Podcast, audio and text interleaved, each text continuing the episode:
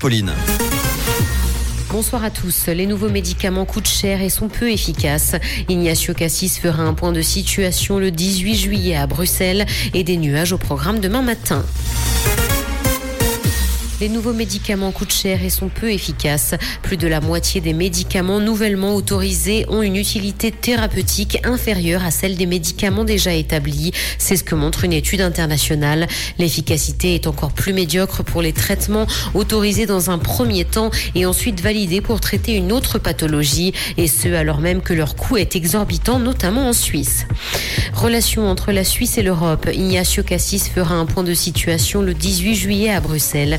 Il va rencontrer le vice-président de la Commission européenne pour une entrevue. L'objectif, faire un point sur les entretiens exploratoires menés jusqu'à présent. Dix entretiens de ce type ont eu lieu en tout, dont plusieurs rien qu'au niveau technique. Gastronomie en Suisse, le donut fait de plus en plus d'ombre au croissant et le marché du pays en la matière va bientôt connaître une petite révolution puisque Krispy Kreme, la marque américaine emblématique, ouvrira sa première enseigne à Lausanne.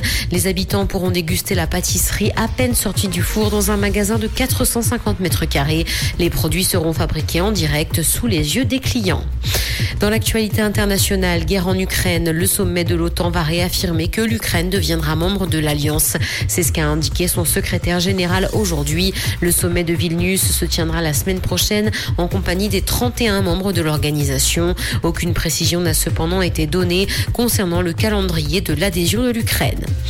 Les crypto-monnaies sont de l'or numérique selon le patron de BlackRock. Il estime d'ailleurs qu'elles peuvent être une alternative à l'investissement dans l'or et dans d'autres monnaies nationales. Sa plateforme a d'ailleurs déposé un dossier auprès du gendarme boursier américain, et ce pour la création d'un fonds indiciel basé sur le bitcoin. Le patron de la firme s'est d'ailleurs dit confiant concernant l'obtention d'un feu vert pour mener à bien son projet.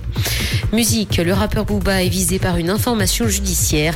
Il est accusé de cyberharcèlement par Magali Berda, qui gère une agence d'influenceurs en français à Dubaï. Il l'accuse depuis plus d'un an de pratiques commerciales trompeuses. Celui que l'on surnomme le duc de Boulogne a été convoqué par un juge d'instruction parisien. La date de sa convocation n'a cependant pas été précisée, alors qu'il vit la plupart du temps aux États-Unis. Comprendre ce qui se passe en Suisse romande et dans le monde, c'est aussi sur Rouge.